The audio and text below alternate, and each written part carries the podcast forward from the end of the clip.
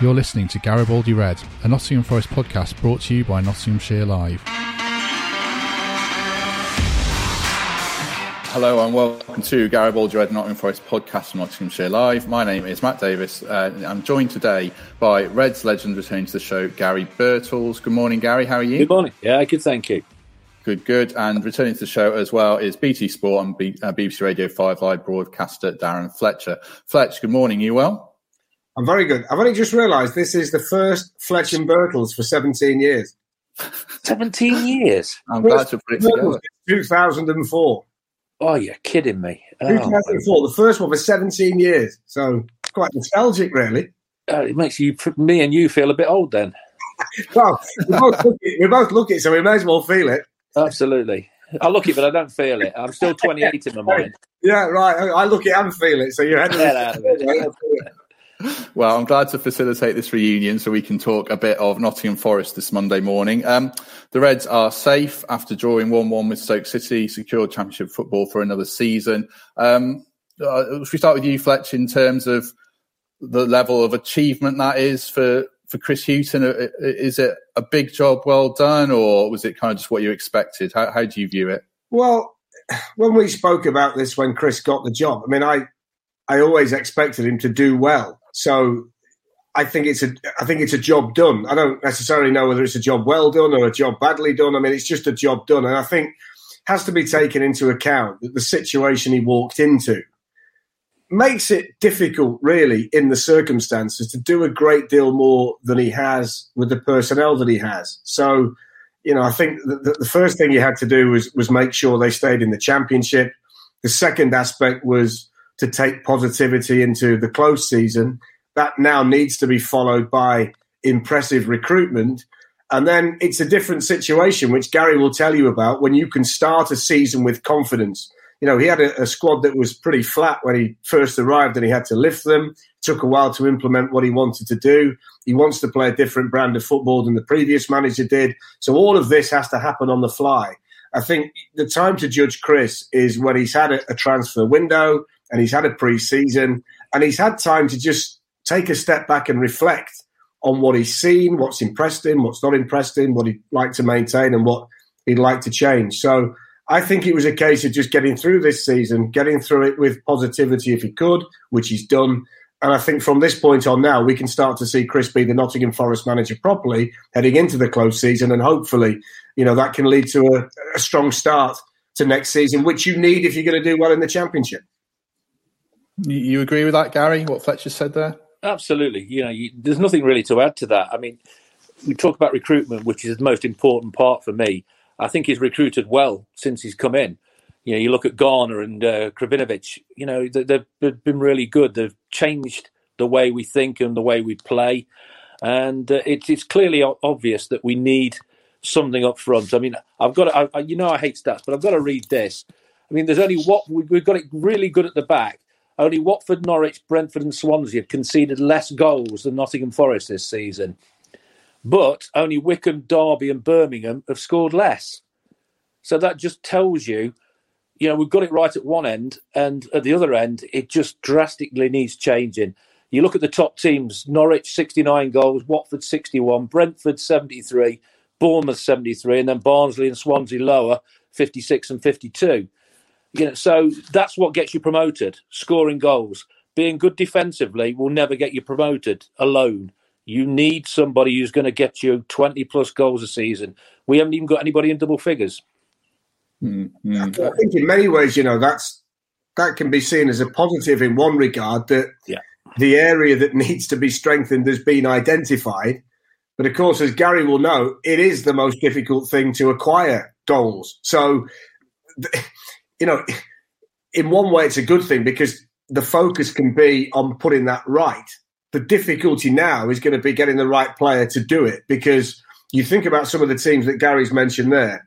You know, in, in Watford's case, they got players dropping down from the Premier League for a season in the Championship and they were able to score goals and they're probably better than the division. You know, you think about a, an Ismaila Sarr you know, he was on the verge of being sold for 40 million quid in, in, in, one of the transfer windows, and he's been a constant for Watford this season and helped them score goals. Troy Deeney's got a track record of playing at the top level. So there are players in the division for those top teams who have genuine track records, and Forest need to now be able to go and find one in that bracket if they want to take the next step. They might just need to spend a little bit more money than they'd like to on that area because if they can get that right, the numbers that Garry's just given you tell you that half or three quarters of the team is ready. But until they get that final bit sorted, the most important bit, they're going to be off the pace. So it's a massive summer for them in terms of recruitment. Yeah, it's not. It's been noted in the comments already here that every time Garry says "I hate a stat," he proceeds to deliver a lot of stats. But, but I do hate stats. But I have to say, I, I looked over the weekend, you know, because Watford and Norwich had gone up, and you look why teams go up, and it's hmm. blatantly mm. obvious that that is the case. I mean, you look at Armstrong at Blackburn; they're not much above Forest. He's got twenty three goals, so you know it doesn't always ring true that that will get you, but they're not very good defensively. So like Fletch said, we've got one one of the most important areas. Okay, we've got one of the best keepers in the league, and the defence looks pretty solid. You know, despite the pressure they've been under, because Forest haven't been scoring goals. If you're not scoring goals, that puts pressure on midfield, and then it filters back to the back four. So, in that respect, I think the back four have done magnificent this season. And you know there are strikers out there. If Reading don't get up, you know, go for the boy at Reading who's who's got over twenty goals. I think you've got to be bold in your decision making to get the right people in up front and maybe change the system a little bit. You, you, you, that system up front hasn't suited the strikers we have. Hence, the, our top scorer is it six? He's got uh, Lewis Grabban. Mm. Yeah, yeah, yeah. So yeah. Uh, that's got to change as well. Yeah, so it, it is a very important summer for Chris. Yeah, on that, you know, I, would like to think, I, I think that the, the recruitment has been too scattergun for me, that they've tried to catch lightning in a bottle on too many occasions. So you'll see a player come in, nobody's really heard of, but they've come from a team that's played in Europe. And then you think, well, if this player is what they think he is, then they're going to be ahead of the game. But invariably, from a Forest standpoint, that's not been the case and you just get a player coming in from overseas who can't adapt to the championship, isn't what you need, and you end up with a load of players, all of a certain standard, a squad that's too big, and you've not got the necessary quality. I think in this regard, when they look to recruit a striker, I think it's essential that they go for a tried and tested, proven player, whoever that might be. Now, that might cost a little bit more, but I don't think you can take a chance on a striker. I think you've got to go and sign one that you are I mean, nothing's guaranteed, but I think you've got to go and sign one that you're pretty confident is going to come in and do exactly what he's supposed to do. If you need a, a striker to get you 25, you can't take a risk that someone might come into the championship and adapt to it. I think you've got to go and get one that you're pretty confident is going to do it. And then you can build the whole thing around it. And I think with having Chris and his staff in there now, I think you're more likely to get that kind of recruitment than at this stage of last summer.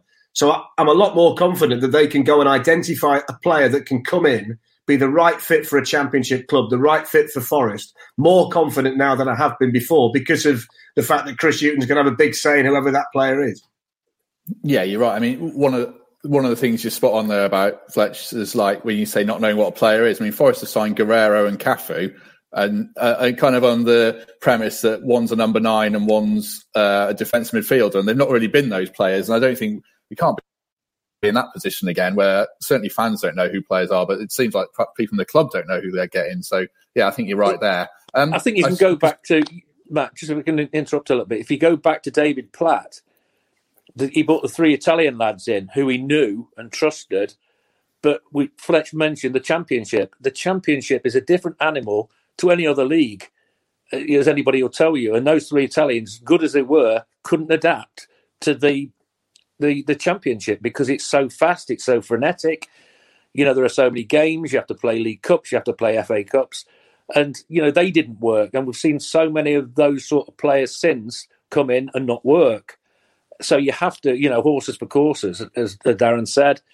And you know, I think Chris would have been looking not just now, before now. He'll be looking. His, his staff will be looking. They'll have the targets there's no point having targets when you finish the season. You have to have them very early in your mind. That then it gives you a chance to go after them before anybody else, and eh, hopefully that's what will happen.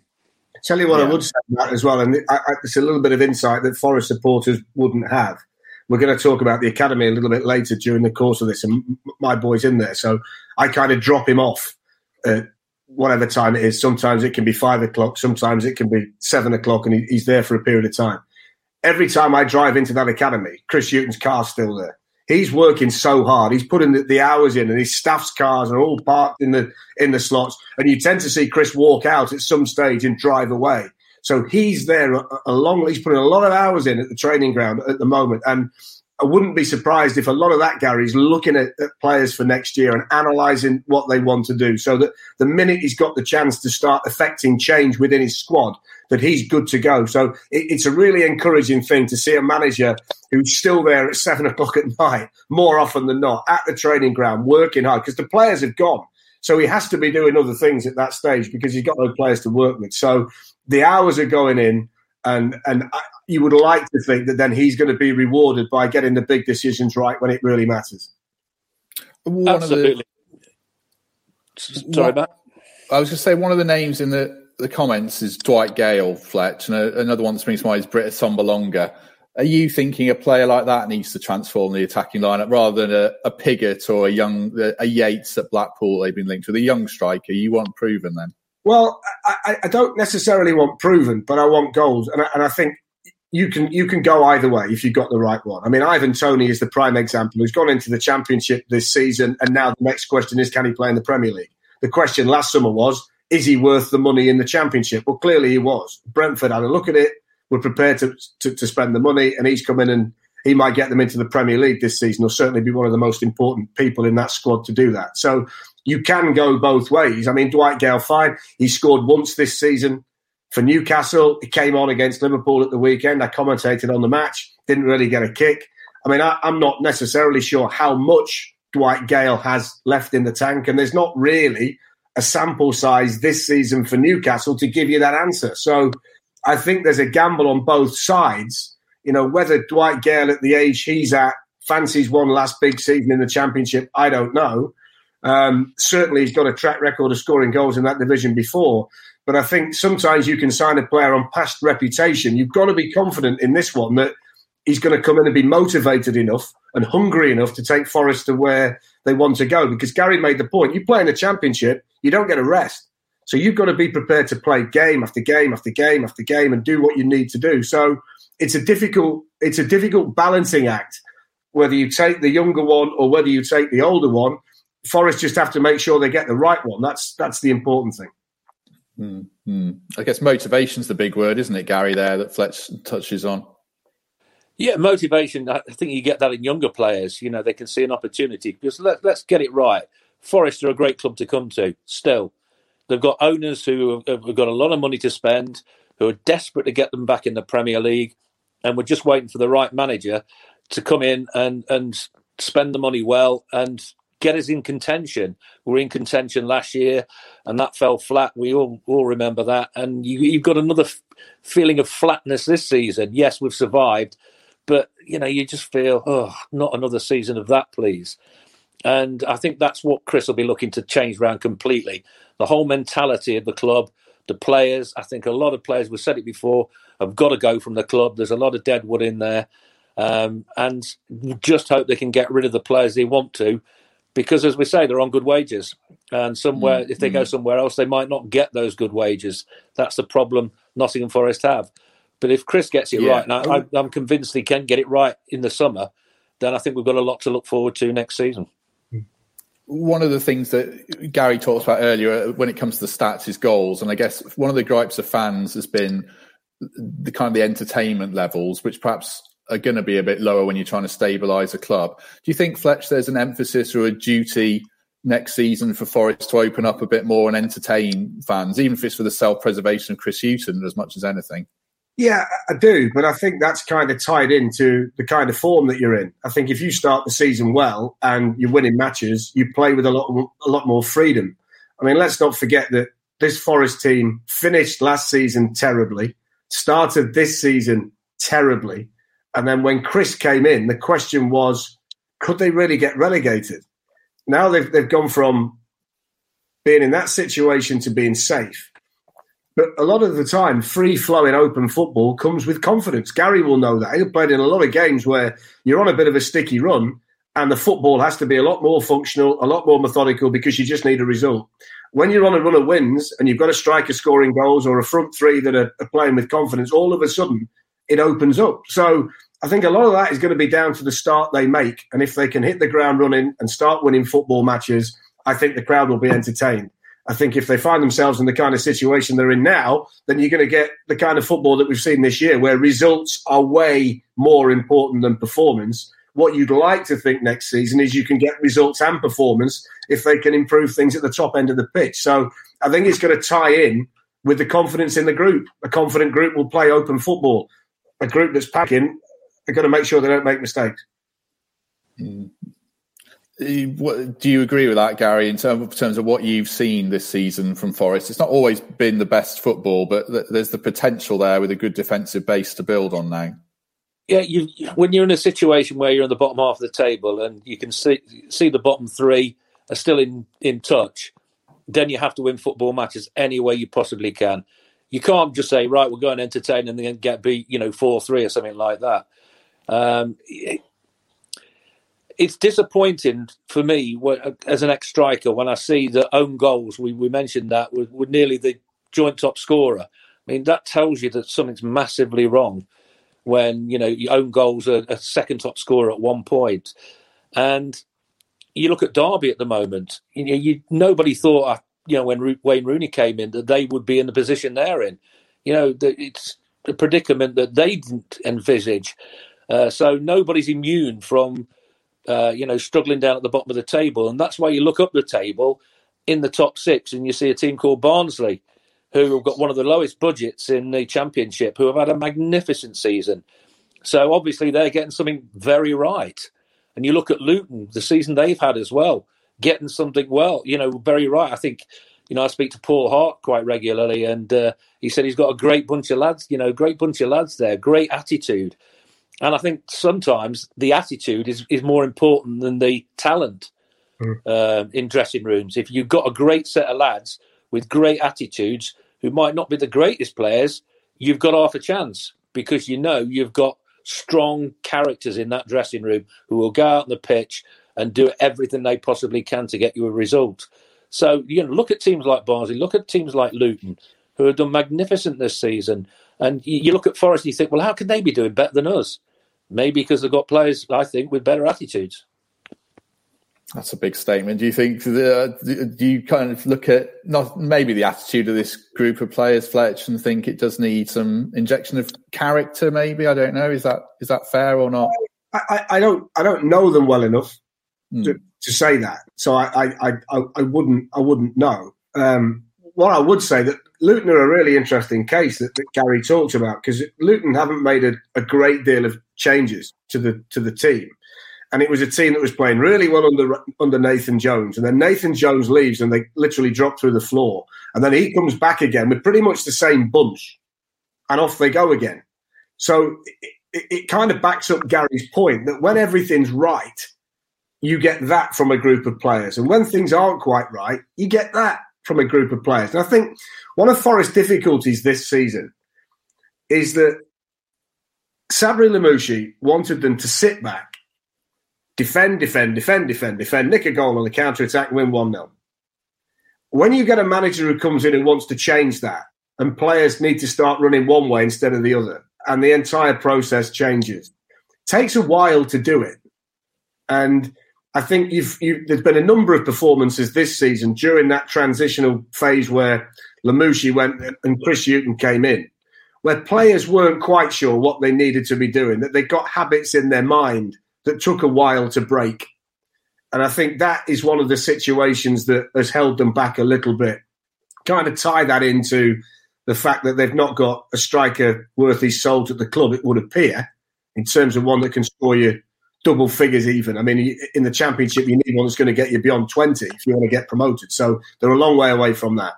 So if you kind of tie it all together, you get the kind of season Forest have had. I mean, there's not a there's not a room down there where people go in and sit down and say, you know, let's annoy everybody by playing defensive football. You know, they, are trying to do what they can, but it's a process. And I, I, said to you when we spoke on this podcast a few months ago, when, when Chris Hughton got the job, don't judge him yet. This is a this has to be a long term process for him. You know, the people in there in, on the recruitment side that have made bad decisions for a number of years need to step back or go and do something else and let a fella with a track record of getting promoted, a track record of building a club. Every club he's left behind is is set for the future. So go and let him do what he does and be part of the process and see it develop. It's not a, a quick fix. It's not a three month thing. This is a club that's been underperforming for many, many, many years. And they've had one or two spikes along the way, but the rest of it has been pretty much a flat line. So this has to be done properly and it has to be done practically, methodically, with a plan. And then that gives them the chance to put it right. But I think six months is, is nowhere near enough time to make any kind of analysis. He needs this transfer window. He probably needs the next one, and he might even need the one after that. And what the key point that Garry made earlier, getting players out is going to be the most important thing because there are too many down there. Players that he doesn't want, players that he wouldn't have picked, and players who are on good money. They've got to try and get out, and that's more difficult than bringing people in. So there's a lot of work to be done, and I think people just need to, to, to take a step back, see it for what it is and let it develop um, organically. And if they do that, it'll be done properly. And then there's going to be a foundation. And on, on the foundation, you can start to build and you go up and up and up and it gets better. Forest have tried to go from A to B too quickly in the past. And they've got to go to A to B now in the right time, doing the right things. And if they do that with this manager, who has done it before, that's the big key, done it before, and he's still hungry and wants to do it again, let him do that let one or two people backstage get out their own way, and then Forest have got a chance to get where they want to be. Yeah, I think there's, there's been too many. They've got too many players who've come from too, too many different managers. You know, Chris has come in there, and there's a long list of players who've been with Lamouchi and previous managing with Warburton, and they've been there quite a while. And it's maybe got a bit stale. I, I wasn't questioning the attitudes of players at Forest. I'm saying in a dressing room that I know that I played in, I've been very lucky everywhere I played to have a great dressing room with great characters. And if the characters were a little bit, you know, dodgy at times, the others would sort it out. I mean, I finished my career at Grimsby, and what a group of players I played with there. A mixture of young players and experienced players, you know, like Sir Steve Sherwood in goal, Paul Futcher, you know, Keith Alexander was there at that particular point.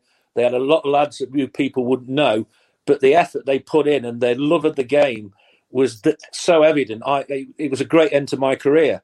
You know, I won two uh, consecutive promotions with them, and I know how important good players and good attitudes are in dressing rooms. You know, at, Notts County were the same. You know, you had good players, good characters in there, and I was so fortunate in all my, my career to find that. So that's what I'm talking about. You know, getting that attitude right in the dressing room, getting players in there who will do what the manager asks them to do, roll the sleeves up on a regular basis and get them in contention. And I'm sure Chris will have us maybe on the edge of our seats next season because I think the recruitment will be good. People mm. want to play for Chris Hughton because of his track record, as Darren said. He gets people out of divisions, and that's what we need. I think the thing as well is, I mean, you, you can use Forest as a case in point. point, and I know I'm going a, a little while back, but it, it, it's not rocket science. When they got relegated back in 1993, the first thing they did that summer was they knew they needed a striker. Nigel Clough left, and they got relegated that season because on the pitch they'd sold Teddy Sheringham to Tottenham and never replaced his goals. So they were going into Premier League matches with Gary Bannister as your centre forward, which was a recipe for disaster. Robert Rosario came in, couldn't get a cow's backside with a banjo. Lovely fella, couldn't score they got to the end of the season and they identified that Stan Collymore at Southend United was the best striker available at that time to get them back. So they spent just short of three million quid to sign him, which at that time was a lot of money, especially for a team had just been relegated. And there you go. Stan scores the goals. Forest get promoted. They're back in the top flight and have a bit of sustained success then under Frank Clark. They're not going to find a cheap forward who's going to score 25 goals. They've got to identify the right one and they've got to be prepared to spend the money to get him, as Brentford were last season with Ivan Toney. So they've got to generate a situation where whoever the best fit to be the striker is, if they're serious about getting promoted, they've got to find a way to sign that player. It's all right saying, well, what about Dwight Gayle or what about X, Y? Go and get the, whoever the right one is, whatever the price is within reason, because they're going to be looking at horses for courses. Go and get the right one because why why include more risk into a process that brings risk with it anyway? So if you want to be successful, identify your player, pay the transfer fee, then get to the Premier League and see where you are. But this this this, this what what really winds me up is this constant search for a player that nobody knows about that all of a sudden comes in and he's a superstar. You, you can count the amount of times it happens on one hand. It's very very rare that it happens. So identify the right one, go and pay the transfer fee, sort out your striker issue, and give yourself a chance. Mm, I think Buendia might be the only one I can think of that springs to mind of someone I've never heard of who's who's just done the business. Um, but you used to be able to do that years ago. You, but football clubs now are so methodical. They go through every player at every football club and assess that player. And there's every club are doing exactly the same. So you know the competition to buy players like that is more intense than it's ever been. Yeah, yeah sometimes you get somebody who you take a chance on and it, it pays off. If you, are lucky if that happens. I mean, when Assombalonga came in, people saying, "Crikey, that's a lot of money for Assombalonga," but it worked. You know, Antonio. You know, players like that. And look what Antonio's doing now in the in the Premier League. So it does happen, but you have to be at the top of the list and be able to afford to pl- uh, pay these players and bring them in and pay the transfer fees. And that, that might be the difficult bit. The, the thing you've got to convince people who are going to come to the club is that the ambition of Nottingham Forest Football Club is to get in the Premier League as quickly as possible. And they can do that because they've got an owner who's prepared to back the manager to the hilt. And if he does that again with Chris, I'm sure Chris will get the players in to put a smile on people's faces, Forest fans, and give us something to look forward to next season. And if he does that, then you know, who knows? I mean, I, you watch Norwich the way they play, the mixture of players they've got. A lot of young players in there, a few experienced players, a few players people hadn't heard of before, but the manager's got them gelling together. You know, he got the system right, and it's all about getting that system right as well. Once you've got those players in, you know, they need to adhere to a situation that you want them to. Um, and it's it, it's definitely out there. There are players out there if you're prepared to play the money. I mentioned Armstrong at, um, at Blackburn. You know, 23 goals he's got this season.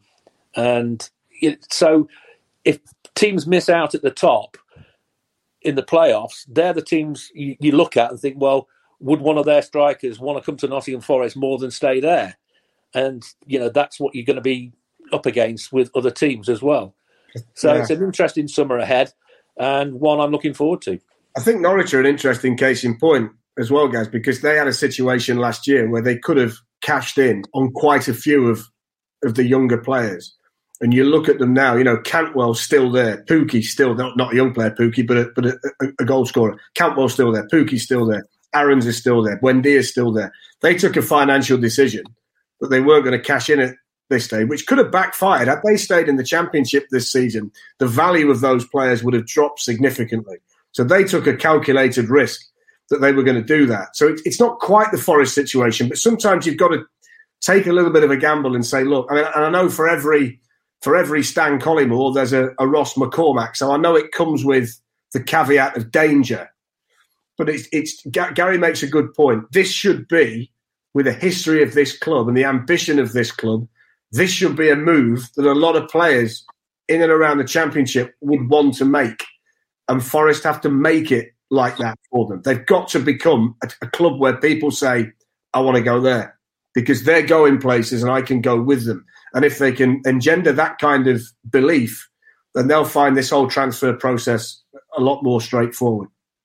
But Fletch, does that team include next season then Brennan Johnson, Alex Mighten, and we hope Joe Worrall. I mean, there's lots of talk of him going. Does does this team have to have a younger age profile as well to be a bit like a, a Norwich type of team? Do you think? Well, I certainly think I've seen enough from Alex Mighten this season to suggest he's got a big part to play. Um, and Brennan Johnson could have done absolutely no more than he's done during his loan spell to give his parent club the belief that he can come and make an impact for them next season, of course they should look at their own players.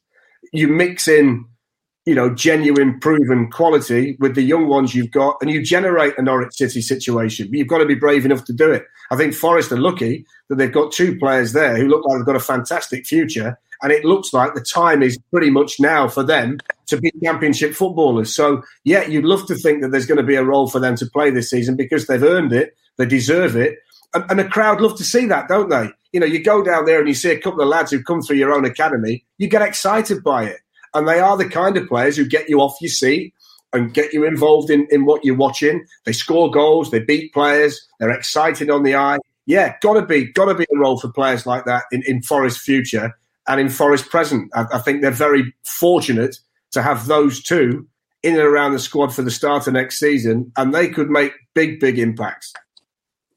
Well, uh, Fletch, I remember when we worked together, we were at the City Ground watching Forest play Manchester United youth. Yeah. Can you remember that night? And Darren sure. Fletcher was there as well, sitting yeah. in the stand, and you introduced yourself to Darren Fletcher's in the stand at the same time. Yeah. And you saw the potential that was out on the football pitch then. And that excited us on that night, just watching what we were watching. I always remember that night, you know, thinking, crikey, you know, what a great lot of talent there is out there. Yeah. And it, it's so important to get that academy right. Paul Hart did it. We always mention that that particular phase in Forest history, and I think that's been taken on board, and they've tried to keep that conveyor belt of players coming through the uh, uh, academy, and with the money that the owners invested, that's that's still a possibility. I think we tend to forget about the money that goes into that academy as well to help players coming through from all age groups. So we're very, very fortunate in the fact that we can still see players progressing, maturing, and coming through, and hopefully staying at the football club. Yeah, I mean, I'll, let's talk more about the academy then, because I did a piece at the weekend based on what Craig Armstrong said on this last week about Leicester City have moved on to Forest Patch with their hundred million pound training grounds. They offer private schooling. Man City offer private schooling. Villa have spent 15 million quid expanding their training ground. So the point is that Forest have got more and more competition just to you know tread water and um, keep this production line going. So Fletch, like you said, your son's in the in the system at the moment. Um, as a parent, I mean, I guess you you know you, you're fortunate that you you know you don't have the financial worries that some parents do, I guess. But uh, how do you pick where to send your son if he's a promising player? What what made you think Forest is a, is the right place for him? Well, I think it's quite a difficult journey for for kids, and it's a big commitment for kids. My boy's twelve; he's been there since he was eight and a half, and he's there Monday, Wednesday, Friday. Um, he's there till nine o'clock on two of those nights, and he plays on a Sunday and sometimes on a Saturday. Now, the academy's ten minutes from my house, um, and it makes all of that easier. Um, I'm a Nottingham lad. Gary Brazil has as good a, a, track record as any academy director in the country of helping these youngsters go on this journey. He's got a real success rate in terms of players developing into footballers, and it, just, I, it, it was just the right place for him. Um, you know, had anybody else come in and said, "Well, come and play here," I would have said no because it's it's convenient for him it's on his doorstep. It's his own. It's his own city, and it's a brilliant academy. So I think people who are concerned about Leicester City kind of nicking into the catchment area. I think if you're a parent who wants to play one academy off against another, you're kind of thinking what's in it for you at that stage. I think you're coming at it from the wrong way. You know, my boy's 12, and all he wants to do, and all I want him to do, is go and enjoy his football. So I don't care whether he wins, loses, or draws. Or draws as long as he, he's playing well and he's enjoying it and he wants to go, that's all that matters. It gets serious as it, it gets older. But you do see parents who go about it the wrong way and they're trying to get too much out of it at a young age, puts too much pressure on the kids, probably makes that youngster's journey that much more difficult.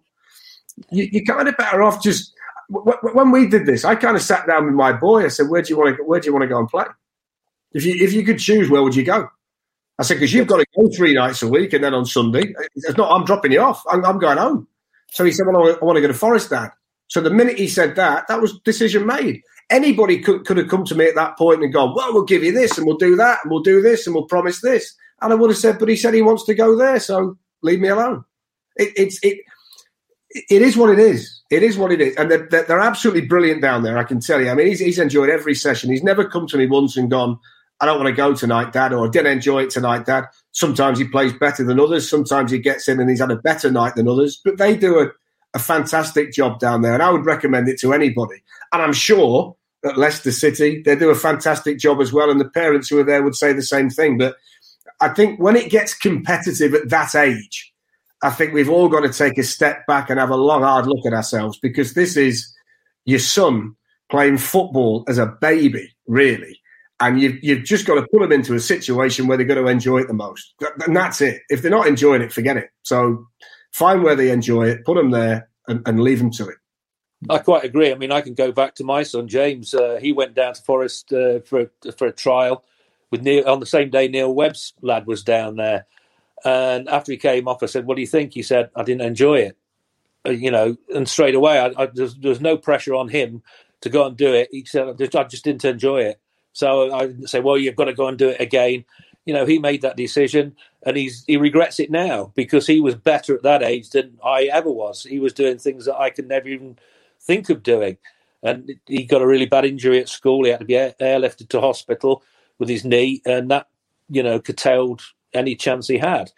But uh, I agree with you. Some parents on that day, me and Webby were stood back by a fence, and some of the antics of some of the parents were just embarrassing. It was, you know, we were just stood there, me and Webby, minding our own business, watching these parents shouting and screaming at the kids. So you're right, Darren. It, it, it has to be right. It has to be right for the child. And I, I just like what you've said in that respect. I, I'm quite lucky in my in my group not only have we got a good bunch of kids in the under 12s, we've got a couple of really committed coaches, but we've got a really good group of parents. And I don't think parents sometimes realize the part they can play. The positivity that they give to their, their kids is helping them in their journey. Any negativity you give them at that age leads to them questioning themselves. And sometimes we'll, we'll get back in the car after a match and Luca will raise something during the game and then we'll talk about it. If he wants to talk about something else, we'll talk about something else.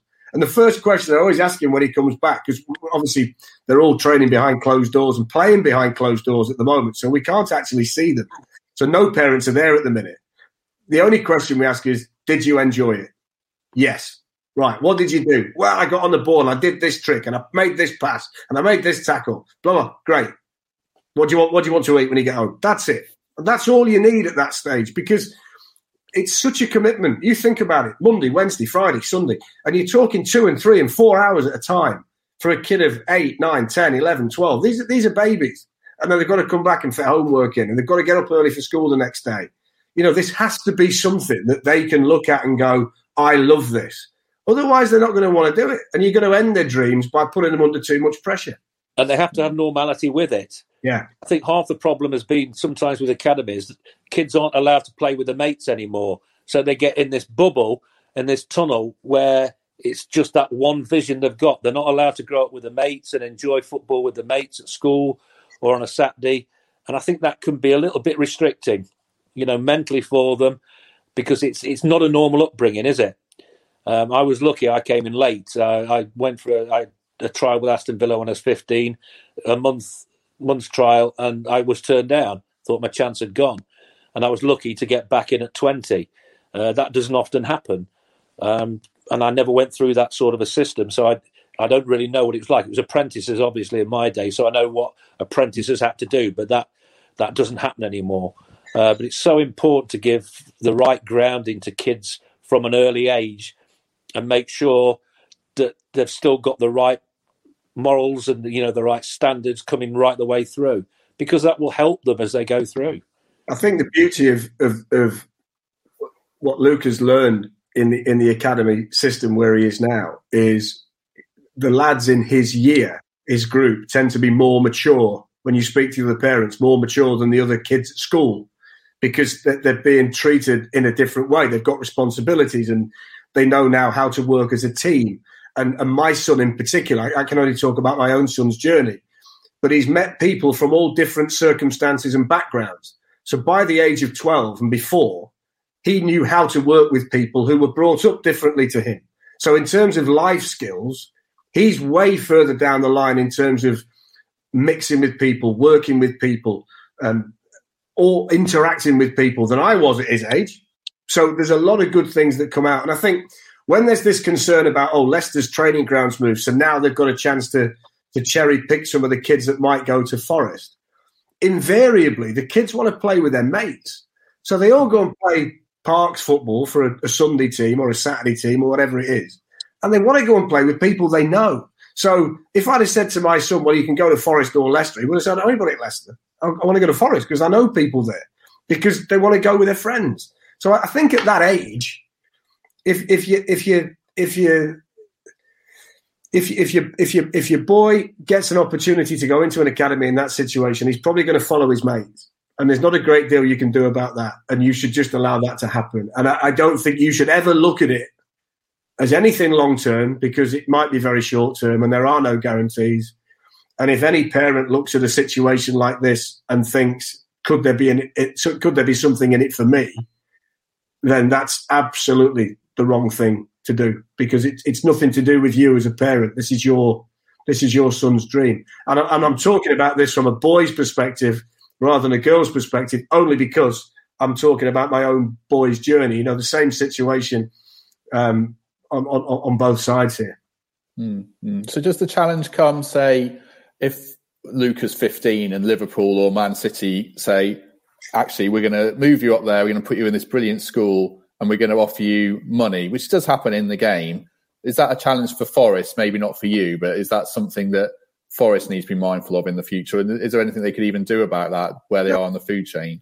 Probably not, but, but likewise, you know, Forest and other academies of that size taking players from other places themselves at that stage. You know, players are released from the so-called bigger clubs and filter their way down, and Forest are quite happy to take those players. You know, Forest might approach an academy a category three academy because they like a player in there. It, it, it, kind of works that way. I mean, my own view is that yeah, my son is my son, and what will be will be. But the biggest part of of Luca's life at the moment is him developing as a young person, not as a young footballer. So his education is more important than his football. His his his upbringing and his well being is more important than his football. His football at this stage is his hobby albeit he plays it a lot. And whatever situation developed for him as a 14, 15, 16, 17 year old, everything would be taken into account based on what's best for him. And yeah. and that's that's the only way I could I could say it. There's no way that as a parent I could be induced to send my son into a situation where I didn't think it was right for him.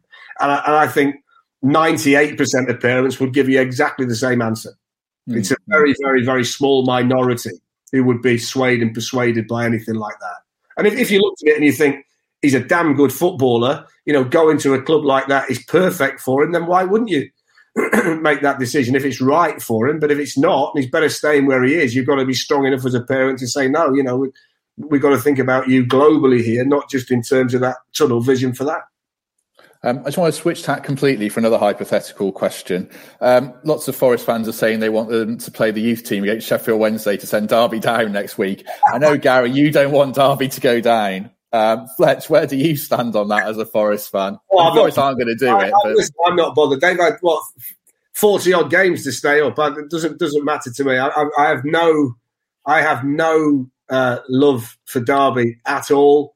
Um, I, am a little bit surprised that there's not been a bit more, um, a bit more uh, investigation into the, the, job that Rooney's done because I, I, don't really see anything getting better yet. You know, nobody seems to be scrutinising that very much. Um, it wouldn't bother me either way. I just think for the for the competition in general, for the integrity of the competition, Forest have an obligation to play their best team because you I, what I don't like any stage is integrity of a competition being compromised because I think it should be fair for everybody. Um, Derby go down wouldn't bother me at all. Derby stay up, not particularly bothered. I'm more interested in Forest getting into the Premier League and Derby can do what they like. Not too fussed really. You want to stay up though, Garry, for the for, know, the, for these Midlands games? Yeah, yeah I, I just fed up of you know the East Midlands being behind. You know, we, at, at, one time, Derby, you know, in the, in the top league, Forest were in the top league. You know, Derby would get to semi-finals, European competitions under Brian Clough. Forest winning competitions, and Leicester were in the background then. And now it's all changed. You know, it's the West Midlands. You know, Villa in there. Birmingham have slipped down. You know, you just want the East Midlands to be on the map a little bit more than they have been, because we have been lagging behind. You know, for quite a while now. And, oh, Nottingham on the map, guys. Forget the rest of them. you know, you know what I mean, though. Um, yeah, yeah, get the rest of them. You know, Leicester in the FA Cup final. You know, they'll, they'll be ramming that down our throats. Alan Burton will, you guarantee, you know, he'll he'll be ramming it down mine and your throat, Fletch, without a doubt. Um, yeah, it's just about that banter that you, you get, you know, when the local derbies come up and uh, you, you, miss them if you're not there. Forest know what it's like to be in, in the, the next division down.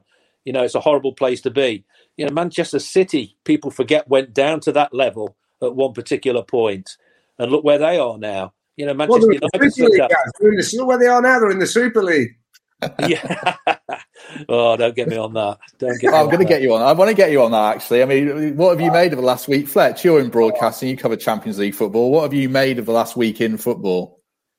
Well, I, I, I don't think I've ever experienced anything as seismic in football as, as this last week. I think this is the closest we've, we've ever been to the entire deck of cards falling down.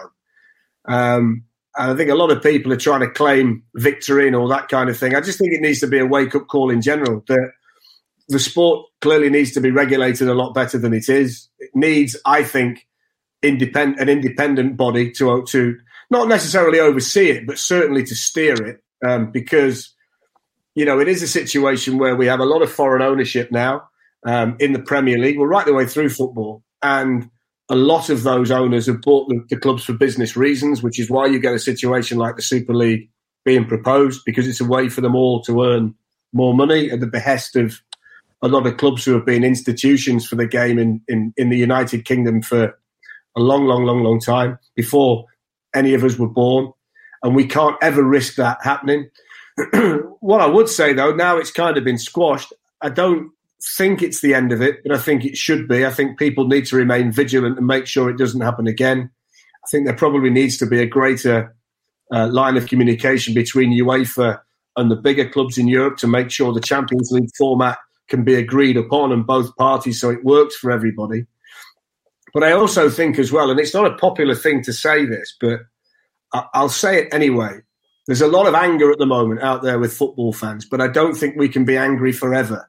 I think there has to be a cut-off point where we forget the anger. And I think people will get angry again because it's going to be really hard to punish the teams properly without affecting other competitions. So if you took points off the teams in the Premier League, you would impact the Premier League. And this is not the Premier League fault if you ban clubs from the Champions League, it would impact the Champions League, and it's not the Champions League's fault. So if you start enforcing penalties like that, it's very, very difficult to do. People would then say, well, the only other option is a financial penalty, and they've all got that much money, it wouldn't bother them. They probably wouldn't.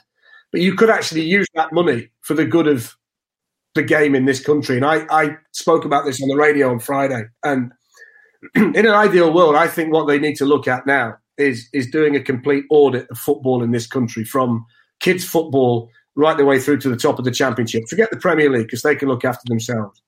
From the kids football right the way through, and you start down there and you look at the facilities that we need. Are there enough pitches? Are there enough 4G pitches?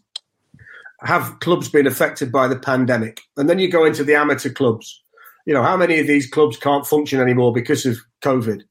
Then you start to look at the semi pro clubs. Same thing applies. Have you got a ramshackle ground? Is there any way that you can sort that out? No. Well, we can help you. What about the, the, the, clubs in the in the National League who've had truncated seasons, who have had everybody on furlough and it's been a big. Then go into the Football League and work out what it's going to cost to put this right. Get a fund. What's it going to cost to, to, to, to really sort football out from the ground up in this country? Not to the very top of the pyramid, but nearly. What would it cost? And then I think you present that bill to the six clubs. I, will tell you what, Fletch. What's what annoys me more than anything is Perez. What he's coming out with at the moment, the Real yeah. Madrid guy. But, but he's out with total tosh. He's, he's saying that the, the, clubs have, the clubs have signed up to it. Yeah, they're and, desperate. They're desperate. yeah, they're 800 million in debt. That's why he's. But one thing he is saying, he said young young players or young people aren't interested in the game anymore. Crazy. How derogatory is that? Crazy. It's, it's wrong, isn't it? It's wrong. I mean, He's I, got I, no idea. I did Leicester last week, and, and, there was a there was a stat about Leicester scoring the most goals in the last 15 minutes of matches. And I said to Chris Sutton, I said that statistic wouldn't apply if Perez had his way because the game would have finished by the time they scored all them. Because apparently the game's too long. People can't engage with it because it's too long. I mean, it's, it's 45 minutes and 45 minutes. He's talking absolute nonsense.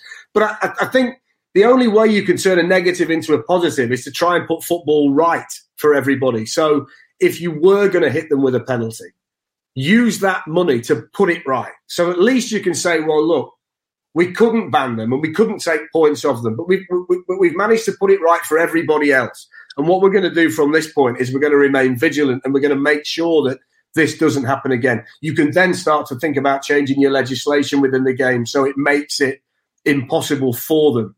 But I'd love to think that if we are going to fine anybody, that we fine them enough so that everybody benefits, so that we've not got to worry about clubs going out of business so that I know that my grandkids, when they're old enough, can go and play on a nice grass pitch or a 4G pitch, and there are going to be enough local football teams still running that they can go and have their pick and go and enjoy a game that's been really good to me and really good to you and really good to so many people. And I, I, I think we've got to find a way to not just be angry because we are angry, we've got to find a way to turn this negative into a positive. And but you have to get you have to get football people to do it. People within yes. football who know the game of football, complete not audit, people in from outside. No, complete people know the game. Awesome. Yes, complete audit from top to bottom, and then present it all and say, right, what are we going to do with this now? How, how do we solve this? How much do we need? And if you go and hit the clubs with a, a 50 million fine each or a 100 million fine each, and you've got your pot of cash and you go and use it properly, we can look back on this period and say, poor, this could have been the worst thing that ever happened to the game but because the supporters spoke out and stopped it, and the passion in our country meant that it couldn't happen, which is brilliant, by the way. And I said the other night, they've picked the wrong time, haven't they? After a pandemic where we've all pulled together like we have, we were ready for this. We're quite, we're quite good at this now. We're not fractured anymore. We're quite together. So they picked the wrong time and they picked the wrong people. They picked the football fan and we care and we're passionate and it bothers us and we're not going to take it. So they picked the wrong group. But Perez might not have realised we were like this over here, but he does now. But I think from that, if you can say, look, this was the worst thing that would have happened, but we've actually turned it into one of the biggest positives that every level of football in this country has seen for a long, long time, then at least you come out of it with something where you can say, all right, I can move on because all this happened. So otherwise, I think we're going to be angry forever because it's it's a disgrace. Absolutely. Yeah. I think a few things struck me about it. I mean, one of them was the centralization of power, but not amongst clubs, amongst people, amongst this small group of people who own these clubs and the very top executives. That they have the arrogance to do it and the greed, obviously, but also but, the incompetence as well. I mean, Matt, the way they launched it was so. I mean, they're all about branding content, and there wasn't anything behind it. And I think we're quite lucky there wasn't because it fell apart so quickly. The thing is, their, their television rights are nowhere near as good as our television rights in this country. You know, that the money's not the same over there, and that's the problem. They're having to borrow money from banks. They're all uh, beholden to the banks for loads and loads of money in Spain, in Italy, and it, it's a total, total, total different animal. And that's why they wanted this league to go ahead without a doubt. Mm-hmm. I'm going to change the conversation because we've got a couple of minutes left. And I just want to finish by talking about a charity game for uh, in honor of Garry's wife, the Treetops Hospice. Uh, we talked about Garry's wife's situation before, but we'll. Um, I'm just going to put the poster up for the game so people watching can see, and I'll read out the details. People listening, Fletch, I've completely obscured your face there. Sorry. One of the best um, so far today. They'll be delighted. I'm going to leave out the rest of the episode. Um, so it's on the 27th of June, uh, kickoff 3 p.m. and it's at Basford United. Samantha Birtles Trophy, the Garry Birtles Superstars versus the Harewood and Turner Legends. You can see Nigel Clough on the poster, Kevin Keegan, and uh, loads of other people are going to be involved. Tickets ten pounds, seven pound concessions, and you can get them at the um, www.bufcclubshop.com. Garry, um, why don't you tell us a bit more about the game and um, why people should get involved? Uh, well, it's it, like you say, it's uh, a lot of people have come together um, to put this game forward. Basford United have been brilliant. You know, Steve Chettle, manager there, he used to be my apprentice, he used to clean my boots, and um, you know, it's all for treetops. And it, it, just came out of a walk that uh, Samantha's workmate Sally did, and friends have now, you know, got together on the committee. At uh, they have a meeting every Monday there, and it's just snowballing. Martin O'Neill's now agreed to be the other manager. You know, Nigel's still coming. Um, you know, to be um, with him as well. So there are so many people coming. A lot of the uh, European lads are coming. Um, but the list of, that I've been given by you know everybody involved, it's, it's, just incredible the amount of people who want to come and play. Gary Mills has, has said he's going to play. Uh, Tony Woodcock wants to play. He wants me and him to play together. I said, "You got no chance of that, Tony." I said, "Go ahead, you play. I'm sitting there with a glass of wine watching you." Um, but yeah, it, it, the people, everybody, I, I, can't thank everybody enough. Friends, family, it's just incredible the the love out there, and uh, it's about the football. You know, the footballing family. It spreads far and wide, not just at the top it does go to grassroots. I, I started at grassroots at Long United, and um, yeah, I just hope that the um, conditions now change a little bit where more people are allowed to come. I think uh, the capacity is three thousand there, um, and that might open up a few more uh, tickets for people as the the uh, next couple of months go on. But yeah, they're on sale at the moment. It's going to be a, you know a cracking day. There's going to be a walk-in football uh, before the, the main event. Apparently, it's just you know staggering that uh, you know people are, are doing this, and uh, you know Samantha's absolutely she's not a football lover, but Fletch will tell you she hates the game of football, never liked it, never liked publicity or uh, fame or anything like that. But you know because of what's happening to her, uh, she wants it out there that people should keep knocking on doors if you've got symptoms of any any sort. You know, don't back off you know, try and find out what is wrong with you. And, uh, you know, that's the main theme of everything. And Treetops do a brilliant job. It's all free. They need um, 4.3 million a year, um, 8,003, I think it's 8,300 a day, um, you know, to keep going. The government funds some of it, but they have to get their rest themselves. And it, uh, it supplies four different um, hospices. It's so important, you know, for bereavement and, uh, you know, life limiting illnesses. It's it's just staggering, and um, yeah, we're so thankful that it's going ahead. You've already given a generous donation, Fletch, but the best donation would be surely getting on the pitch. Are you going to get? Are you, you going to get involved? I'm sure I'm penciled in for ten minutes at right back. I, am just a bit disappointed. hey. Surely Woodcock and Birtles could do the walking football if Gaz before Gaz gets on the wide. You could at least do that, couldn't you? I'll tell you what. No, now they know he's playing, nobody will want to play because he is one of the dirtiest fullbacks you'll ever see in football. he just wants to cut you in half. So I'm, I'm gonna I'm gonna do ten minutes, and I think I'm speaking to everybody, aren't I? After I think I'm gonna I'm gonna interview everybody, all the all the, the players that come. We're gonna have a chat with them after and all that kind of thing to give people a bit more than just the game on the day. So it's going to be a fantastic day in general. Um, well, well, Sky are, Sky are coming to cover it as well, so that, you know that's fantastic as well for us. Uh, you know, they said they want to come along, and you know it, it's just staggering that uh, you know it's all happening like that. Yeah, it's going to be a tremendous day. It'll be, be a, an emotional day for Garry and an emotional day for all of us. But what an opportunity to to do something at the end of what's been a difficult year for everybody and, and actually put some smiles on some people's faces at the same time. It's going to be a, a wonderful day. I can't wait. I'm really excited. And as you say, my phone never stops. Steve Chettle's on it all the time. I don't think he work harder than Chet is doing at the moment. He's he's completely committed. And every time my phone buzzes, it must be Chettle again, and it invariably is. Can you just? Can you just? Um, uh, everything he says, can you just? The answer tends to be yes when you ask the question on, on the back of that. So it's yeah, there's a massive outpouring. It's going to be a it's going to be a tremendous tremendous day for a wonderful cause. Well, that's the perfect note to end it on. Hope people do get along and show their support, and then you can hear Fletch interview people after the game as well. Um, thanks to everyone who. Watched a bit more enthusiastic than that. There, who me?